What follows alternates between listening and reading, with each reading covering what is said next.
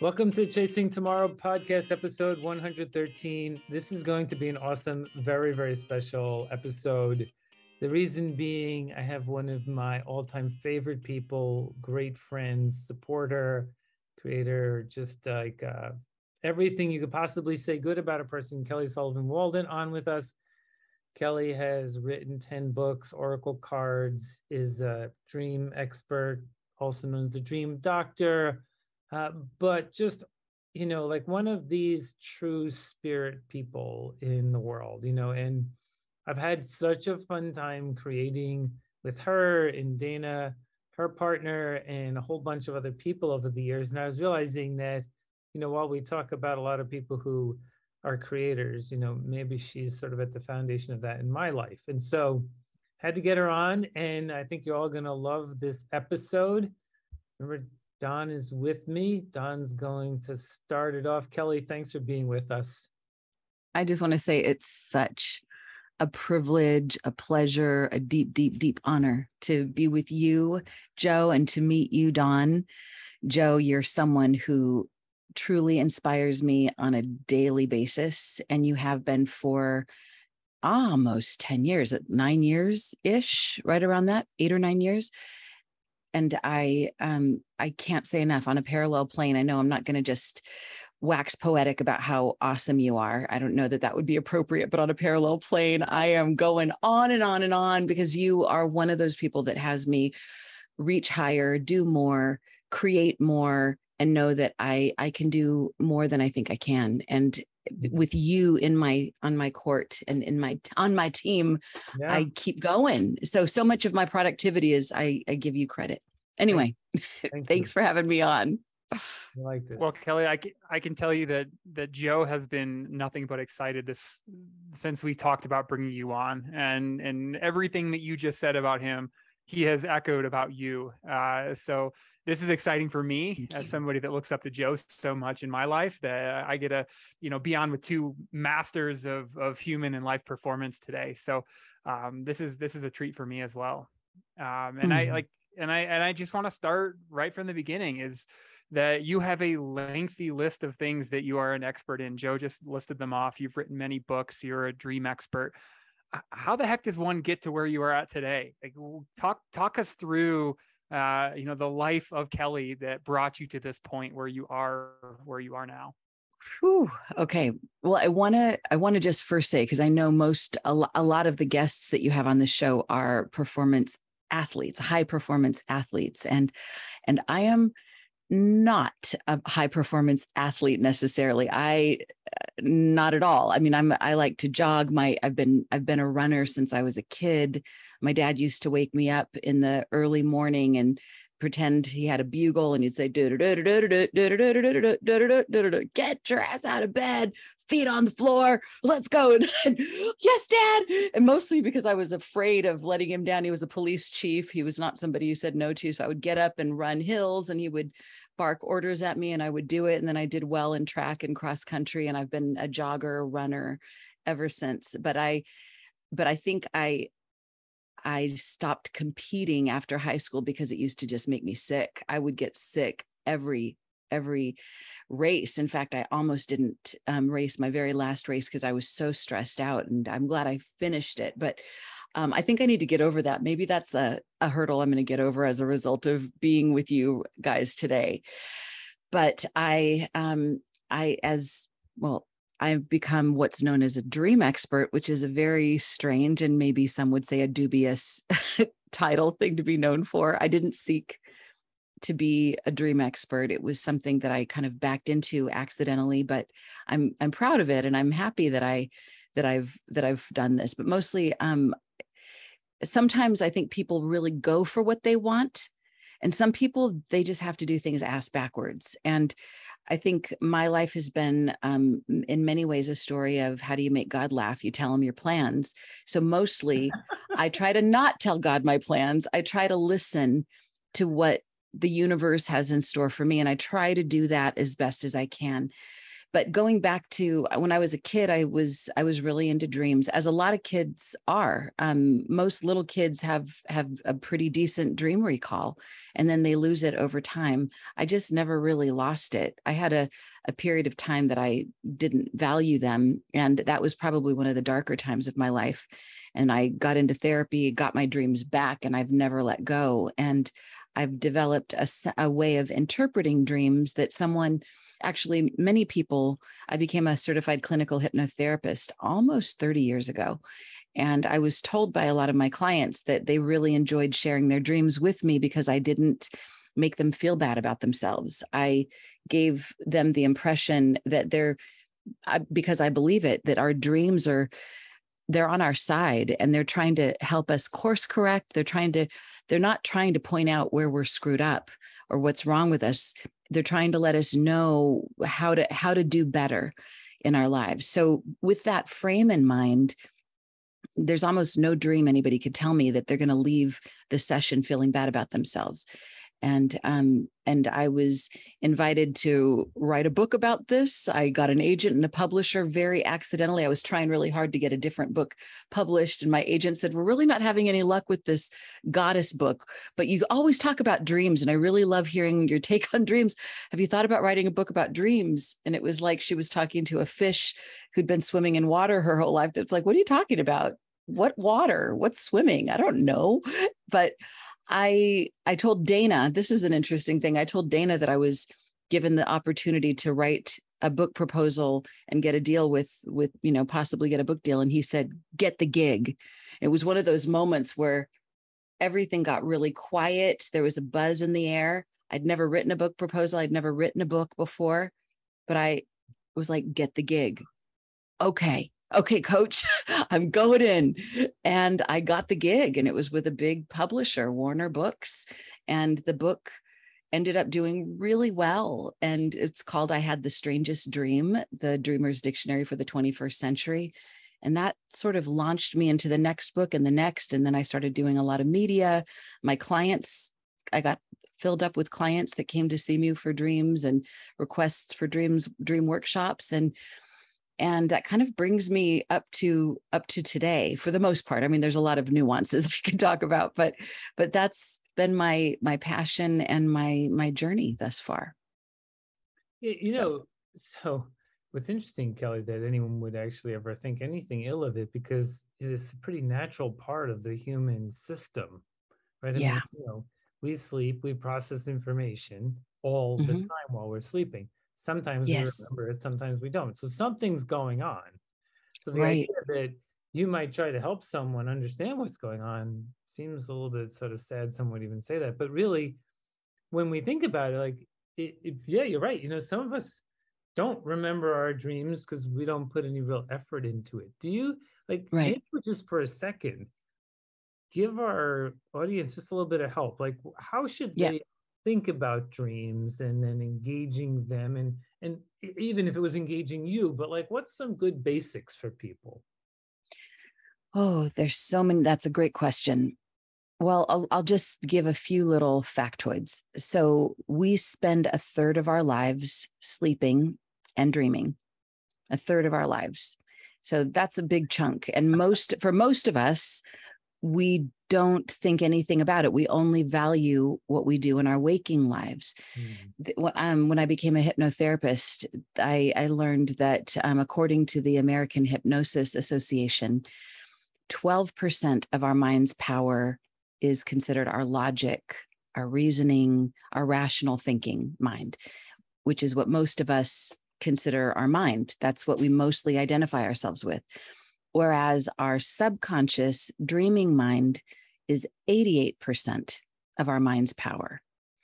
And that's what most people typically just kind of shrug off and say, oh, that's a bunch of nonsense. But my, my perspective, and actually there's been some great research on this, even some research from Harvard years ago that said, when it's clinically proven, when people remember a dream, even if they don't know what it means, even if it's not an elaborate dream, it could just be one little symbol, one little feeling, one little thought that that comes from the dream matter. They, in the waking state, those people with that remembered dream tend to have better intuition, better problem solving abilities. They have a sense of confidence in their ability to navigate their lives. So that's a lot that just with a remembered dream. And now it's, there's all kinds of research that says when you work on that dream, when you reflect on what might that dream be telling me, if there was, if there was some, some, some intelligence to that dream, what might that be? And by, by even asking that question and then allowing something to surface, then that just takes our ability to navigate our lives up to another level. So um, I like to think of the possibility of, of what, what it would be to be human two point oh. I know you, you guys are always pushing the envelope very much on the physical level, but I know that also is about the emotional and mental level. I, I heard on one of your podcasts, Joe, you were saying that the physical part of being an extreme athlete is the least part of it. It's mostly the like dealing with what the limit limitations of your mind and of your emotions. But it's like the physical part is like, I got this handled. I can keep on going. Yeah, I'm in pain. Yeah, I've got blisters. Yeah, I've got broken bones, but, but I can keep, I can keep on going. But my, my thought is, what if as a human two point oh being, if we're all moving toward becoming better beings, better versions of ourselves, what would it be if we had access to our whole mind, that not just the twelve percent and not just every once in a while little bits of that eighty-eight percent that's mostly dormant, but what if we access the whole of our of our capability, our consciousness? We've all had awakened moments where all of a sudden we have a eureka moment, like an aha. Mm-hmm. I think in those moments are, if we looked at our brain under a scan, we would see that there was a lot of activity firing in our brains, and we're able to see things we couldn't see before. We're able to know things and see what's in our blind spot. I think our dreams are helping us to expedite our process of getting there. And there's a lot more I could say about science and, wow. and, but let's stop for that for now. So, so let's, let's, let's take that, that awake part of your life, um, two mm-hmm. thirds of your life. And then you said one third is while you're asleep. What, what can we do during that awake point to be conscious about setting yourself up for the best night's sleep? I, I, I specifically remember as a kid I, going to bed, like, I'm going to think about being a race car driver for like an hour before I go to bed so I can dream about being a race car driver all night. It never worked, but there have to be some things that I can do throughout my day that, that sets me up for ideal dream state. What are those? Oh, I think you really hit on something actually quite brilliant. And it may be the secret of all secrets to how to program our dreams. We get excited about something, whatever we're passionate about, and we allow ourselves, most, most adults, we don't allow ourselves to be passionate. We kind of tamper that down. We're like, oh, no, that's for kids. Let's be rational. Let's be reasonable. But to be excited about something and think about it in the moments before we go to sleep. That's actually what, what is called dream incubation. That's the fancy term for it. I call it setting a dream declaration, where you're going to not just dream about that thing, but also remember a dream that's based on that content. Now, the thing like the race car thing, you might not actually become a race car driver, but there's something about being an extreme athlete and being a race car driver. And maybe symbolically, I mean, in, in, from a dream perspective, our body is the car. And the fact that you are this incredible ultra athlete, it's like you, you are a race car driver from a dream perspective. You push, you race, your, your vehicle goes beyond where you imagine it could go. And you're always pushing the limits. There's ambition, there's drive, you're driven. I mean, there's, there's all of that. So who's to say that dream didn't come true? In fact, there's um, one, there was, there was some scientists that said, this is one of the ways, the best ways to remember a dream. So here's two things. One thing is to program our dreams. I call this dreamifesting, to have our dreams help us manifest what we're working on in our lives. Get excited about the thing that we want to create in our lives before we go to sleep. And then, of course, be willing to let go and not have it be exactly the way we think, but to know that there's going to be some iteration of that on the other side. But then let's also get excited about even dreaming. And one way to do that is to, when you hear about some of the things that dreams helped to create, for example, in, um, okay, so you, this is a lot of athletes watch and or listen to this show. Um, Jack Nicklaus, you've heard of him, the famous golfer. Mm-hmm. And he, there was a time before he became famous that he was doing well, but he was not, not exceptional in his field, but he had a dream about changing the way his hand gripped gripped the golf club. It was very different than the way he naturally did it. So he went out the next day, he was playing golf, and he said, oh, let me try that little shift that came to me in my dream.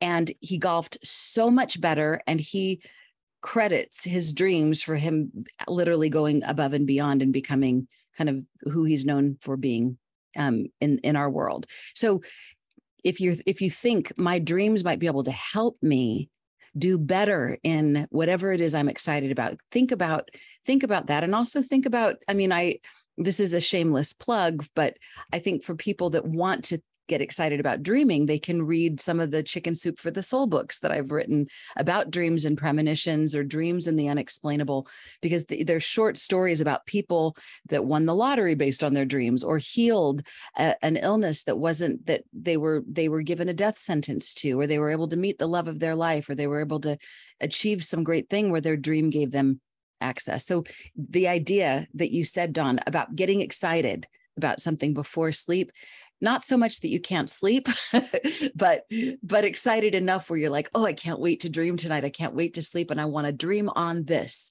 Sweet dreams. That's kind of the, the best formula.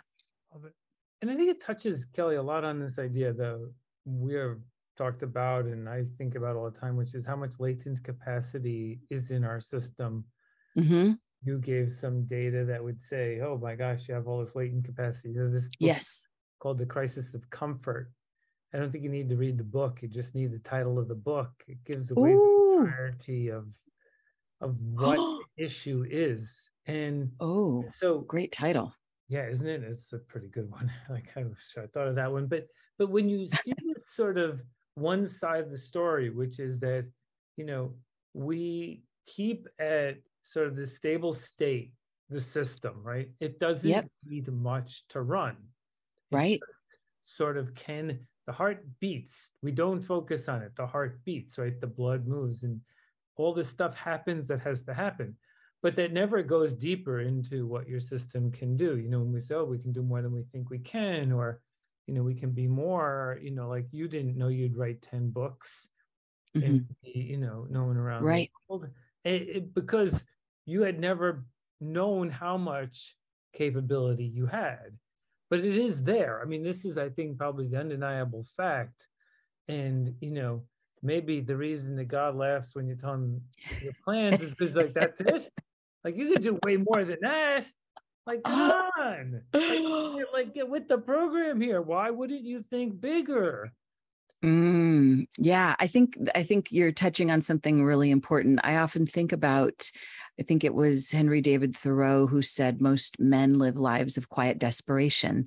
And I think that desperation, that quiet desperation is what you're talking about, where there's that sort of, where we're comfortable enough, we, we are living at status quo. And actually that's given our ancestors and all of the, you know, and what's going on in the world, it's pretty awesome to be comfortable. We're pretty lucky.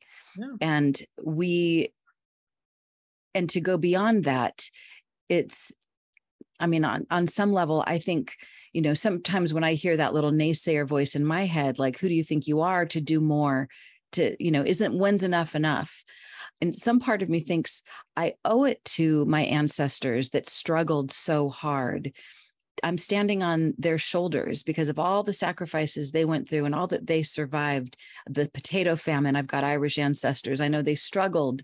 It's like, I want to, I want to do the best I can to honor them, not just trying to show off, not trying to just do more for the sake of it. But I think we owe it to our lineage. We owe it to humanity to do the best we can. And then we don't just settle for that, that space of that quiet desperation.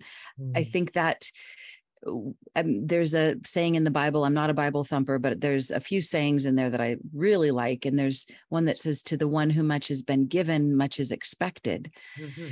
And if we have been given enough to be able to have a conversation like this, to be in, to have some peers that are, that are, that have made it their habit to explore the boundaries of what they're capable of, we're, we're pretty lucky. It's a pretty awesome opportunity to be in the vanguard of, of what it is to be human, physically, emotionally, mentally, spiritually, all of these things. It's quite incredible. And I think it's okay every once in a while to be comfortable. And Joe, I appreciate it every once in a while on your blog. By the way, I'm a daily reader of your blog and I love it. It always inspires me. And I appreciate how every once in a while you'll say, hey, how about today you take a little break? How about today you acknowledge how far you've come? Or how about today you bake a cake? How about you? It's like, oh, phew, Joe's letting me know I can, I can chill out a little bit. We need to chill out every once in a while. Yeah.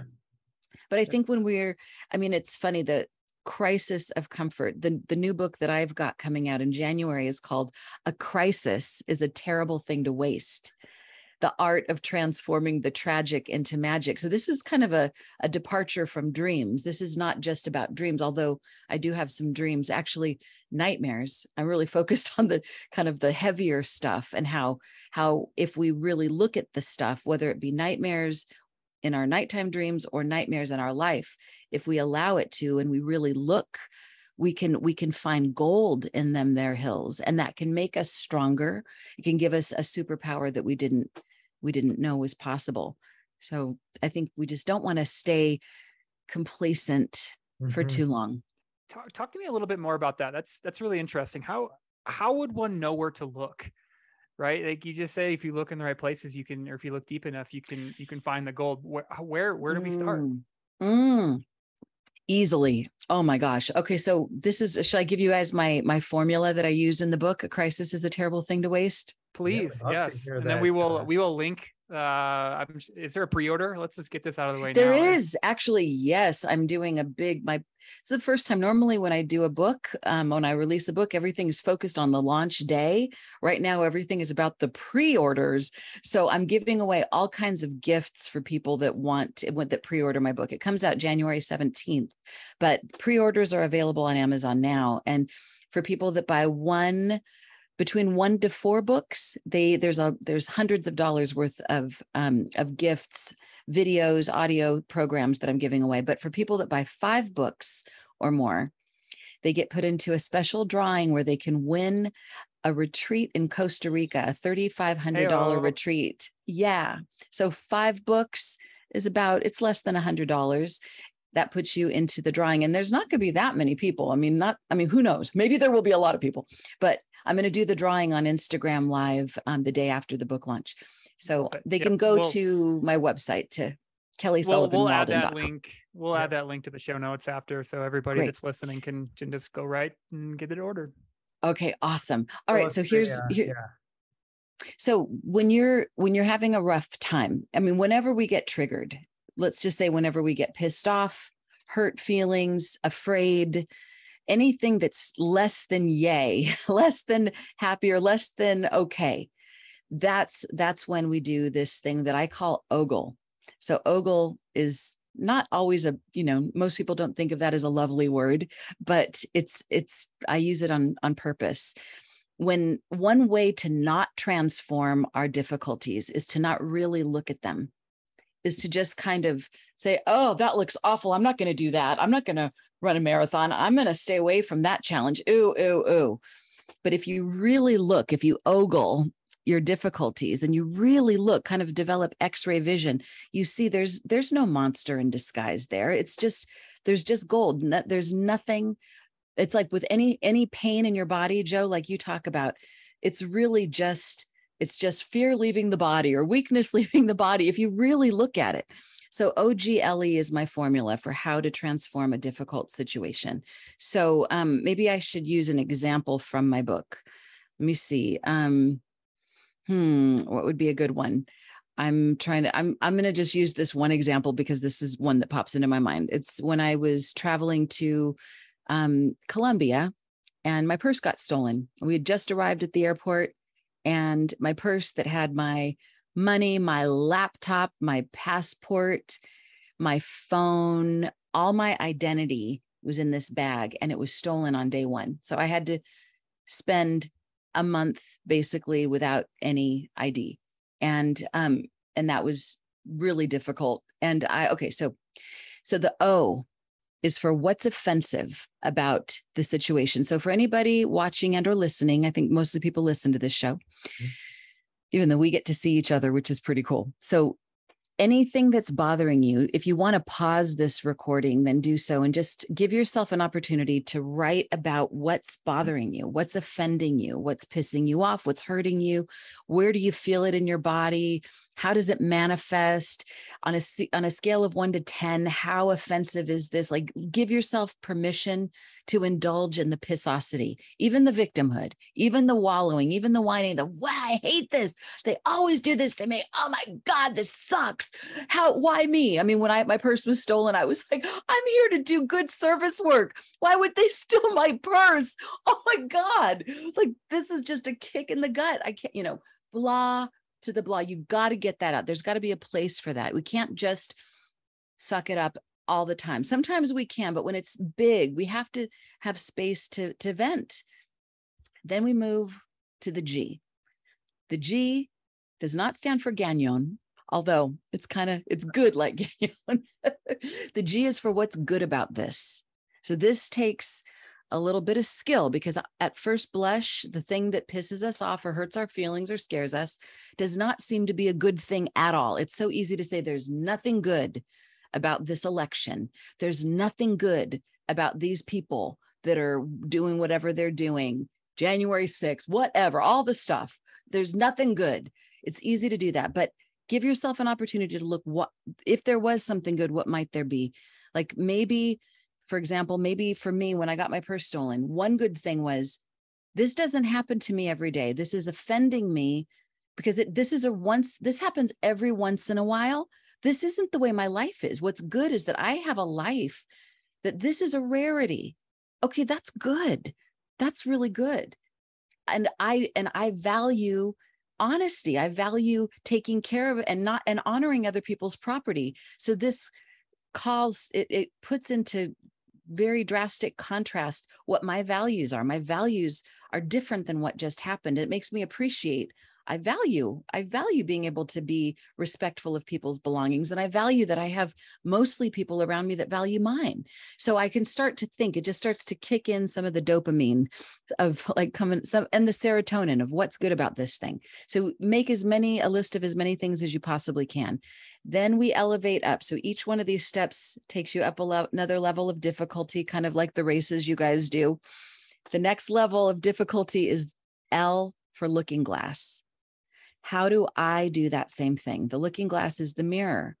How is this offensive thing something that I've ever done, or I might do if I were, if I walked twenty miles in that person's moccasins? So that I imagine the person who stole my purse was desperate. Maybe they were hungry. Maybe their family was hungry. Might, if I was ever in that situation, might I steal some, what might look like a rich lady's purse? I might. I mean, if I was, but for the grace of God, there go I. I'd like to think I would never do such a thing, but I let a few hours of my life be stolen. I stole those hours of my life being pissed off.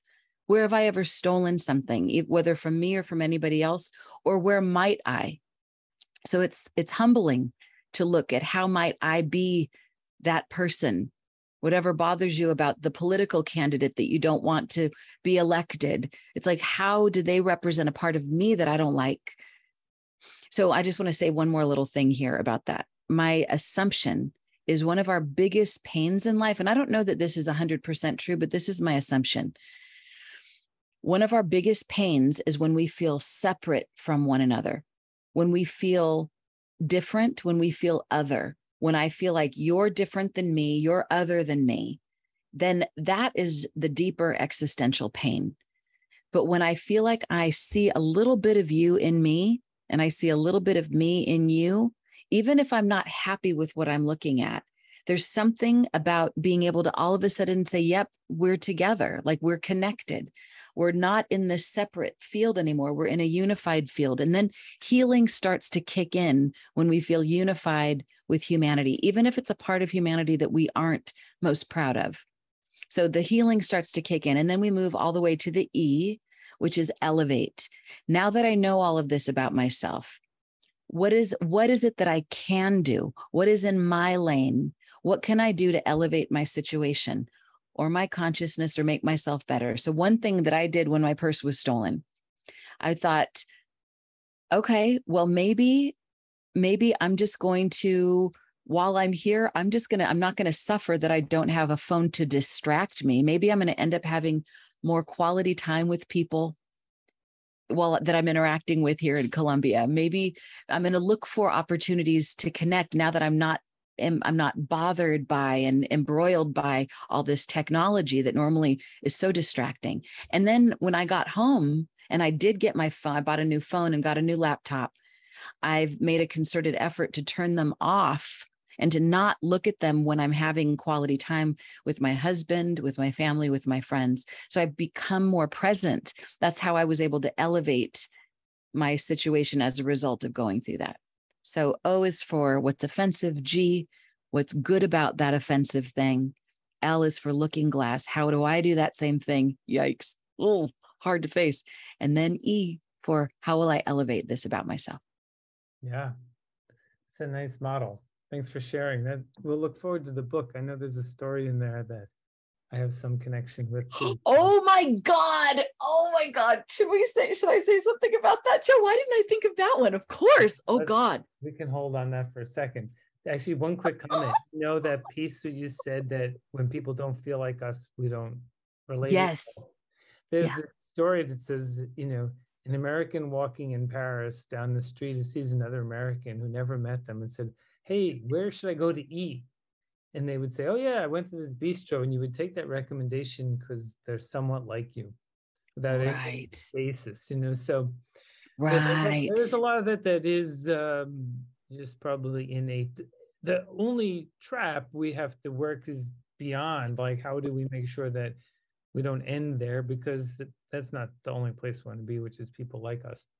What, one, one area I wanted to talk to you a little bit about, because I think that, you know, a lot of our listeners, you know, through whatever they take on as their challenge, you know, it's this journey of, you know, victory and defeat. And so the Joseph Campbell's hero's journey, and I know you've studied it a lot and, and talk and think about it, you know, as you both construct, you know, yeah.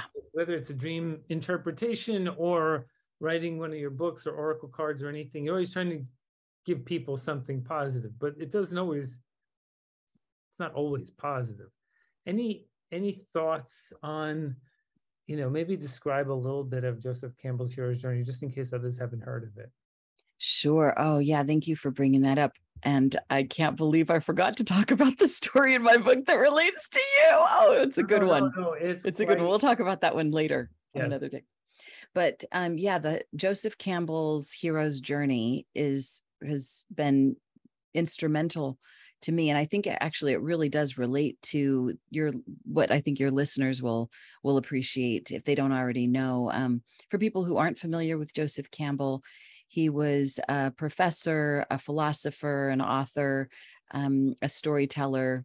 And he, he put one of his books, Hero with a Thousand Faces, was maybe his most, most successful book. And it, um, he describes basically having having studied the myths and fairy tales and stories of all cultures throughout time, throughout history, he was able to amalgamize and see that there's this one story that has that is in every story ever, any anywhere, everywhere.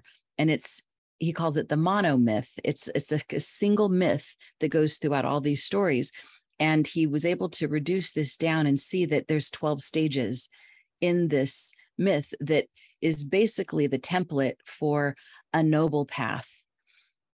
And it was so successful that, just as an aside, George Lucas, when he was creating Star Wars, he hired Joseph Campbell to consult with him on the script to make sure that Star Wars followed the twelve stages of the hero's journey, and he modified his script according to Joseph Campbell's suggestion, and it hit such a slam dunk home run that obviously we it billions and billions, I don't even know, record number of of um, ticket sales, and it's such a it's such a legend. So um, so many screenwriting classes now. This is just a, a basic part of of how to write a screenplay. Not because it's so much about screenplays, but screenplays are meant to be movies that are meant to be seen by people, and there's something about people that resonate with these twelve stages of the hero's journey, because within us is a hero. All of us have it within us, whether we know it or not, whether we're going to do anything famous or not. But the twelve stages can actually even be reduced down even further to four stages. So I'll just talk about the four, and then if there's time, I'll talk, I'll expand it out to the twelve. So he says there's, there's always a call to adventure. Usually that means something that's different or other than what you're already doing in your ordinary life. And there's there's all kinds of, ref, you know, refusing the call, needing to get a mentor. Those are some of the stages. But the next main stage is the hero goes out on the quest. So, for example, you get an invitation to do a race that you've never heard of, or maybe a race that is beyond what you've done before. Maybe you've been a marathon runner, Joe, and then you're you're invited to do a triathlon or an ultra marathon. It's like, I've never done that before. I'm I'm inspired, but I'm terrified, and I can I do it? I'm not good enough. Maybe I am. Ah, but then you you follow the stages, and eventually you find yourself on the quest. And this is where you're actually doing it. And there's all manner of, of difficulties, of challenges and triumphs along the way, and but mostly challenges, let's face it, it's there's a lot of pain, a lot of challenges. And then eventually you come to the reward. And the reward is, sometimes it might literally be an, be the reward or the award where you where you beat your time, you you learn something about yourself. Often it's not necessarily a physical reward. It's often more of an internal, like, I did it. I can't believe I did it. There's a confidence. There's a sense of empowerment. There's a sense of some form of wisdom. I mean, everything in your book, Joe, The High Performance Life, Living the High Performance Life, is is the wisdom that you've accrued through all of the different challenges that you've faced. And so there's that wisdom is the reward. And it doesn't stop there. The, the final stage of the hero's journey is the return. Basically, the Joseph Campbell said that that most people think of the end of the story where the hero gets the wisdom, gets the boon, as what they call it, but it doesn't. It's not over until you bring it home, until you share it with someone, until you pass it, pay it forward, give it to somebody else. And it's like you have this great medicine that you've been on the hunt for. You finally found it. It's not just for you. It's for at least one other person, if not your family, your friends, your collective back home. And there's a lot of struggle even bringing it back home. Joseph Campbell says that's one of the hardest stages of the hero's journey, because the, the journey changes you. When you come back from a race, mm. people are like, how was it? You're like, fine, good. Great. Okay. What's next? Let's go have pizza. It's hard to communicate to the people back home what you just went through. I mean, maybe there's pictures, maybe there's videos, maybe there's some blogs, but it, it could be a little lonely. Like, how do I communicate this? So it's, but it's, it's up to you to figure out a way to at least extract that wisdom so that you have something to give to the people back home. So there's the call, the quest, the reward, and the return. And then there's many, many stages yeah. within.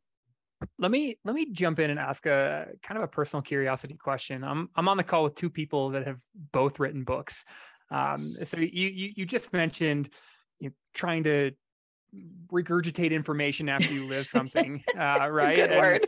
And, um, runners famous for writing race reports, things like that.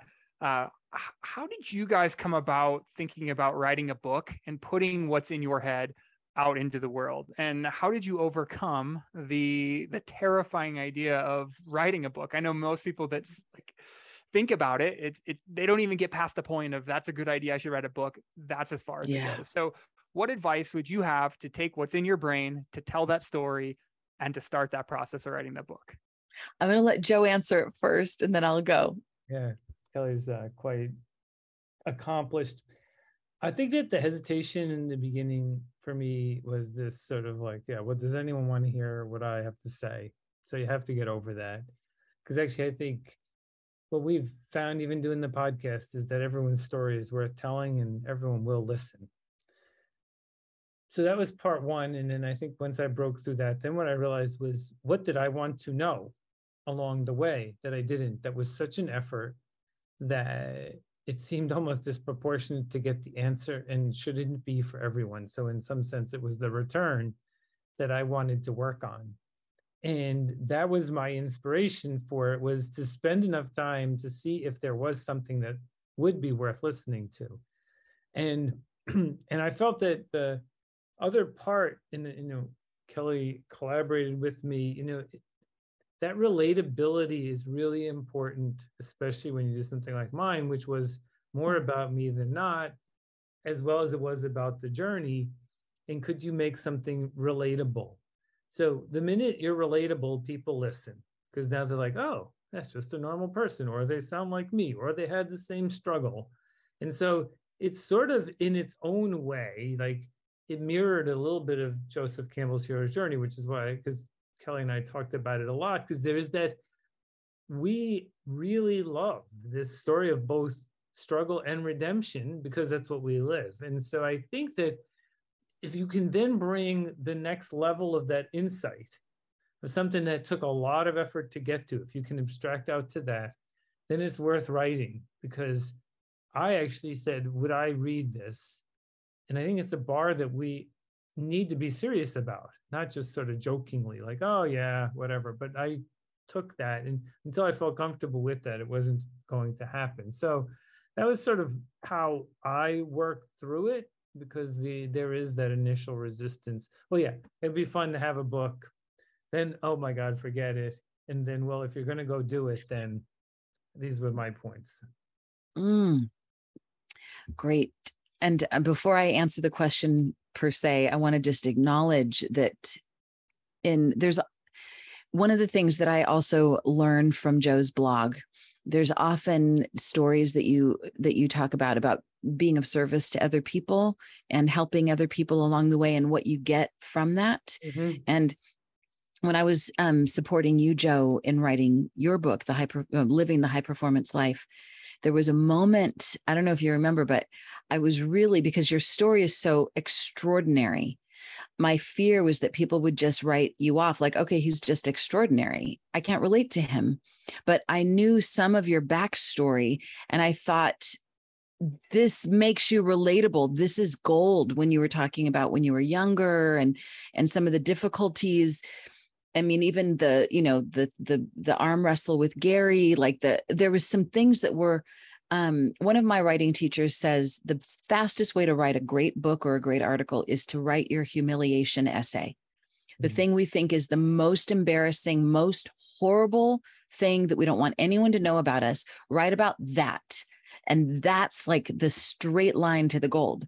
And this was, so meeting with you, but this was before I, I heard Sue Shapiro talk about this. But when you told me some of the stories, I was like, Joe, I all of a sudden not just admire you, but now I love you. And now I'm even rooting for you to do more. And now I'm with you. But I noticed that I was, what's that saying about um, uh, the lady doth protest too much, that Shakespeare thing? Because I was like, Joe, you've got to write about some of these vulnerable stories. You've got to. And then I realized later, holy crap. I need to write about my friggin' vulnerable stories. Oh no. Oh my God. I'm in the looking glass. I'm yelling at you because I had all, all of my books up until recently have been very much mountaintop books. Like, here is my wisdom. Isn't that what I'm supposed to do? Here's my wisdom. And I'm proud of those books. I love them all. Yeah. I'm, I, I don't, I'm not embarrassed of them at all. I'm, ha- I'm proud of them, but I never wrote about the origin, about like, how did I get there? And my ego didn't want me to. My ego just wanted to look fabulous and good. I've never had a bad day. I just, this wisdom just kind of came to me and it was so easy and you can do it too. Bye-bye. But I realized so much in talking to you, Joe, how essential it is to write about the vulnerability. So in, in a sense, this book that I've written now, finally, my tenth book, for God's sakes, is is really like every story is starts with something horribly embarrassing or just like like uh, where I, I just screwed up. I mean, almost every single story is a humiliation essay, but where there's, but I don't stop at the humiliation. I go until I find the wisdom that I wouldn't trade for anything. And I think that's an important piece. But so sort of to answer your question, I think there's good books and there's better books. And I think the better books tell the whole story, the like behind the scenes, how did you get there? What were the vulnerabilities and the the difficulties? And then how did you how did you rise above those things? And then you've got all of those things. And I don't know. I, I think I can I need to give credit to Julia Cameron. She's a, the author of a book called The Artist's Way. I know there's a lot of authors out there that give her credit for their books. I, she one of her um, core tenets is writing this these things called morning pages. It's journaling three. three stream of consciousness pages in a journal every day that aren't supposed to be good, aren't supposed to be great, just blah, blah, blah. But just getting the blah, blah, blahs out, out of nowhere, something usually appears by at least page three in the last line. There's some like, ooh, hey, that's interesting. Maybe I'll write more about that. And so it's like one easy way of getting in. That's one getting in place. I've been a, a lifetime journaler. So I It's been my therapy. So I think sometimes we do it for ourselves. I don't think, like you just asked, Don, about like the fear of getting it out there and what will people think. I, for me, that that's a stage that you get to way at the end. I don't think I, I think about, Julia Cameron said, you can't make something great with one eye on what you're making and one eye on the audience. You have to just put both of your eyes on the thing that you're doing. And then at some point you become aware, oh, other people might see this or read this or know about this. So I'll polish it up and edit it to make it as presentable as possible. But stage one is just, let me do this for me. I think at least I know that's how it was for me. This is my own self-therapy, the best therapy I've ever done for myself. And then, and then I share it with a few very safe people. And if they say, oh my God, you've got something here, keep going, then, then I keep going. And eventually one page turns into two, and eventually that becomes four hundred. And then it becomes a book. It's funny, you know, I was on stage this summer doing a presentation at some about mindset. And at one point I mentioned, you know, I didn't have any dates when I was in high school and I was never invited to a party. And, you know, afterwards we're wandering around, the whole thing's over, and so many guys came up to me and said, I never did either. Oh. And they were just like so excited to tell me, because it's something no one's really that proud of, and you would have liked something else. But by admitting it, and, you know, especially if you're in a position of somewhat importance or otherwise, then it's like, oh, wow, like, hey, that's me too. Yeah. Yes. And it invites that vulnerability. I mean, because the, there's different levels of relating. There's the, hey, I admire you. You're awesome. You're a superstar. But that, and that's cool. But to be able to admire you and also relate to you and also feel like, wow, I'm not such an oddball. I, I, I can relate to this guy. And he, oh, then that is so, that is like, I think that is the true elixir. That is the real gift. And that's what is, I think, incumbent upon us to do. So now, and I can credit you, Joe. It was like, there was that day that I was yelling at you, and then I had to say, what? The lady doth protest too much. So I feel like I've become a better writer. Mm. Thanks to, thanks to being in your sphere. So, mm.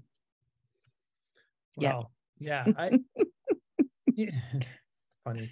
So, you know, one of the other parts of life that Don and I practice a lot is this, and it's almost hackneyed now, so I feel bad because it was unique, which was being comfortable while you're uncomfortable. Yeah. And, and so hackneyed only in that it's not like a unique thought anymore, but it's a very powerful concept. Oh, yeah. Right? In that, it's not hackneyed at all. Right. It's just like, oh, it's not the first person who said it, so you don't have to like. And so as you, you know, because, you know, you sort of, you sped through a little bit of, you know, your upbringing. Kelly wasn't born into, you know, like um, the Blue Bloods and the, the, no. the Ambassador. And so you had to fight hard. So you, yeah. a lot of times, for all your success, have been uncomfortable. but learning how to perform then, right? And, you know, we get you on a radio show and you all, you're like, people are like, wow, I wish I could be like her. Mm. Uh, but not always mm. the case, right? So do you do anything like that, that, you know, sort of makes you into that sort of discomfort? And how does that work? Whoa, wow, Joe. I don't think anybody has ever asked me that question. So thank you for scrambling my brain. And I, I really, I don't know. I think, let me see if I can try to make sense. Um, I think that we're all given a combination of challenges and blessings. And I have, and I definitely have mine. I mean, I, I'll just say I was, I have a new book that I'm working on, not, not that's beyond Crisis is a Terrible Thing to Waste. It's a, it's a memoir really about like the darkest, darkest year of my life. And in that I talk more, more in depth about kind of some of the more difficult aspects of, of my life. Um, so I go, I keep going darker and deeper, but I feel like the gold keeps getting richer and richer. But there was, I mean, the kids in school, they were cruel to you. They were cruel to me. I, I was, before I ever kissed a boy, I was a slut and a whore and a bitch. And I didn't even know what those words meant. I had to ask my mom, what's a whore? What's a slut? And And so there was like, oh my God, all these people think this about me. What did I do? How did I? And there was this automatic defense mechanism that I didn't pick, but it picked me. And it was this mask of, I don't care. I don't like, who are you? Like, what's your, pro-? It was sarcastic. It was like, oh, really? There's five big eighth graders picking on one little sixth grader. How lame are you? And I'd get to the bathroom, I'd close the, the stall door, I'd sit on the toilet and just shake and cry, but I wouldn't let them see it. So I think there's stages. I think there's mm-hmm. the shock of when shit happens that we don't expect or that we don't see coming. That's like stage one. Stage two is this automatic resilience that we have. And we all have some way of coping. And some of us, it, some of it is to cry, some of it is to run, some of it is to get tough, some of it is to be really smart. Mine was to just be sarcastic and act like I didn't care. But then later, this this persona became what I what I call as the Ice Queen. I was called the Ice Queen by boyfriends, by friends. Like, you don't feel anything, Kelly. Like, I got so good at not giving a shit that I was icy. Mm. And that wasn't good. And that led to its own problems. So then the next, so there's sort of like the mastery of the mask. There's the mask, and then there's getting really good at that mask. And then the mask stops friggin' working. And then there's this humble moment of, now what do I do? I can't go back to that innocence because look where that got me. And I can't do this mask anymore because that doesn't work. Then I think there's this this humble moment of like falling on your knees, at least for me, and saying, higher power, God, whatever you are, if you're there, I need you now. And if you don't show up, it's not going to be pretty. And I think that's, that's like a moment of grace, at least for me. That's what I notice. And I think that's, I think it's sort of universal at our darkest moment where we're kind of, we don't have anywhere else to go. There's, it's kind of a blessing in disguise because our tricks don't work anymore. And then we have to lean on something. It's kind of like that Harrison Ford, Indiana Jones moment where he has no choice but step out on that invisible bridge. It's terrifying, but you step out on that invisible bridge and there's some kind of grace, some kind of a higher power that carries you. So to me, I've become, I mean, my spiritual path has become really important to me because I feel like that that's my invisible bridge that keeps, that keeps me going. And it informs me, and it's, It's very much t- circling back to dreams. Dreams are, are part of that invisible bridge because it's it's not logical to step out. It's not logical to write books. It's not logical to expose your frailties. It's not logical to go beyond what your physical body can do, to have broken bones and blisters and keep going. It's not logical to do these things, but there's something bigger that calls us or calls me, calls you guys, and we get in the habit. We're human beings are habit makers. So I just, I feel like I've just simply let that higher energy pull me.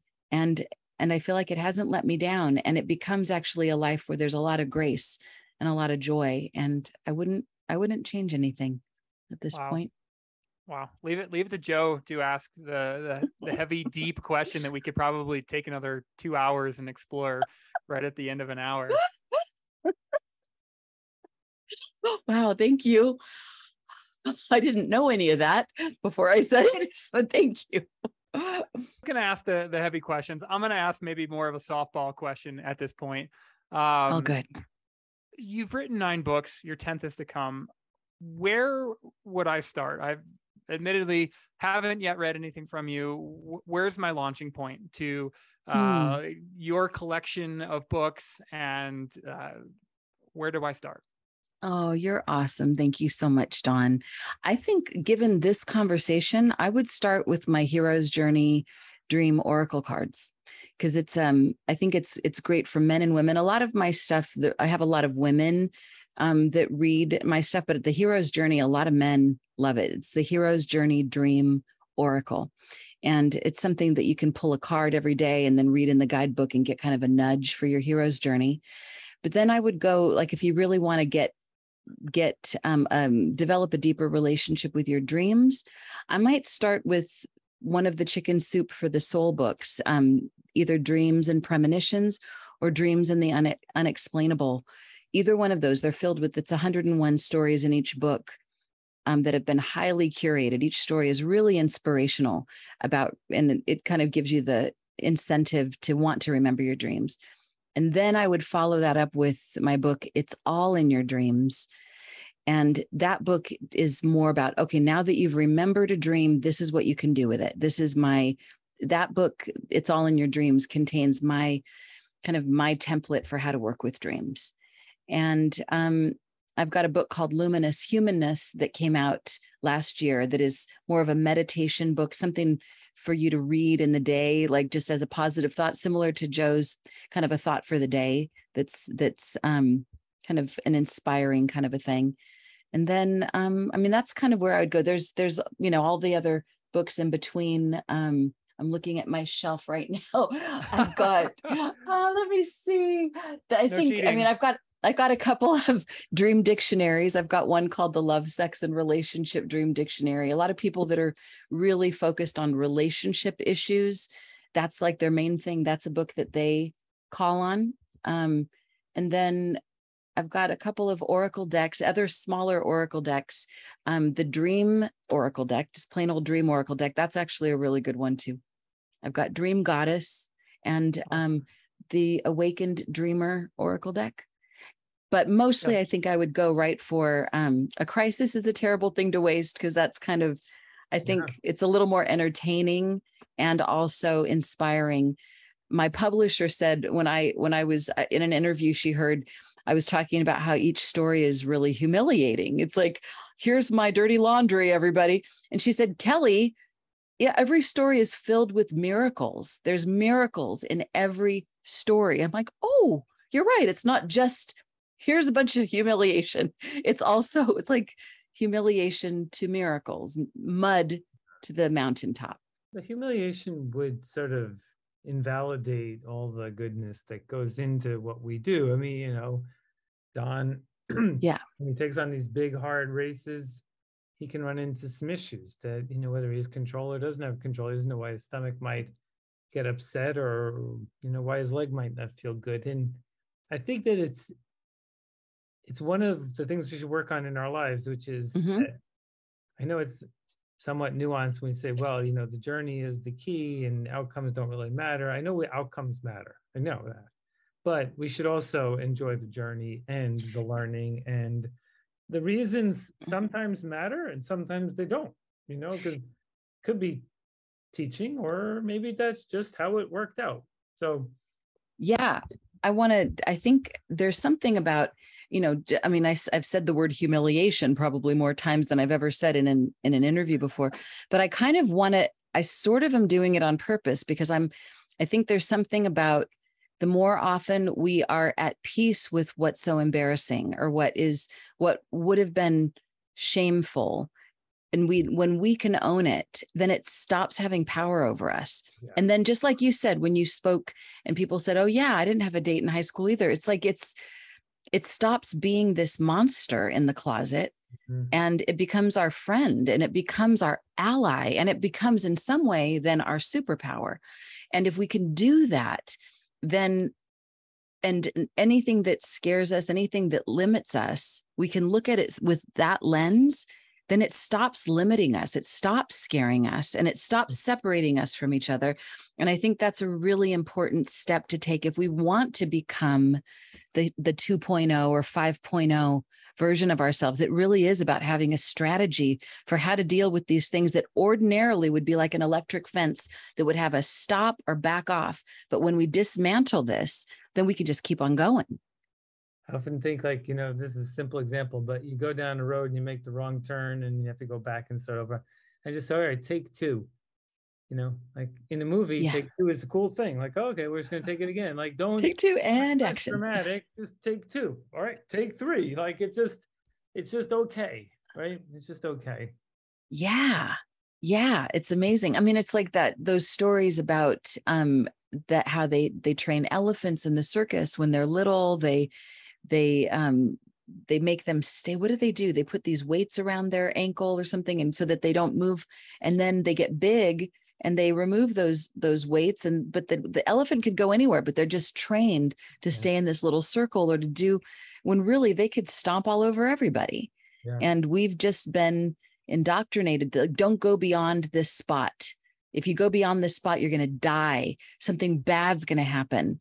And we're just kind of figuring out different ways to dismantle that and say, really, let me see what happens if I tiptoe. Ooh, I'm still breathing. Yeah. Ooh, the world is still spinning. Hey, holy God, what they told me isn't true. Wow. What did they know anyway? Don's going to go do a couple of those crazy things coming up here soon. So we'll, we'll have to stay tuned on that. I you can't know, wait to hear it. You've been very generous with your time. I think we have a couple, we have many topics we haven't barely even touched the surface on. I think we're going to have to get you on a couple more times to, if you could tolerate us, to share absolutely more of these oh, yeah. and thoughts and ideas, um, you know, with our audience, you know, so we always end on this question. You know, when I was thinking of naming the podcast, I always, it, you know, when they're on stage, my, the way I always ended being on stage was, you know, come chase tomorrow with me. And I always feel like once I say that, I feel so energized. And so mm. what's your chasing tomorrow? What's next for you? Oh God, it is, in, it is inspiring. And yes, you can have me on as often as you want. I am so happy to be with you guys. This is, the time has flown. Um, Well, first of all, when you say chasing tomorrow, I, it makes me think of one of my favorite quotes from Reverend Doctor Michael Beckwith. He says, pain pushes until inspiration pulls. Mm-hmm. And when I think about chasing tomorrow, I think about being pulled by tomorrow, being like having, being so inspired. So what am I chasing? What's next? Wow. I mean, there's a, there's a handful of things. I mean, this new book launch, this that's coming up in January, I've got trips. I'm taking people to Costa Rica next June. I'm also taking to people to Peru. I've got a group coming. I'm excited. I'm chasing that. I've got a group and there's a couple spaces left. I don't know when this will air, but it's in November. I'm taking people on a sacred journey to Peru, Machu Picchu. Um, but gosh, I, I think I am, I'm out there in the middle of this invisible bridge, and I am, I'm writing, I'm writing a new book, you know, of course. And I, I feel like I'm just allowing myself to be filled up with whatever comes next. And I, I do, I feel like there's going to be more service involved. So Joe, I think you and I are going to be circling back, and, and Dawn, you too, about, about ways to be able to make a bigger impact.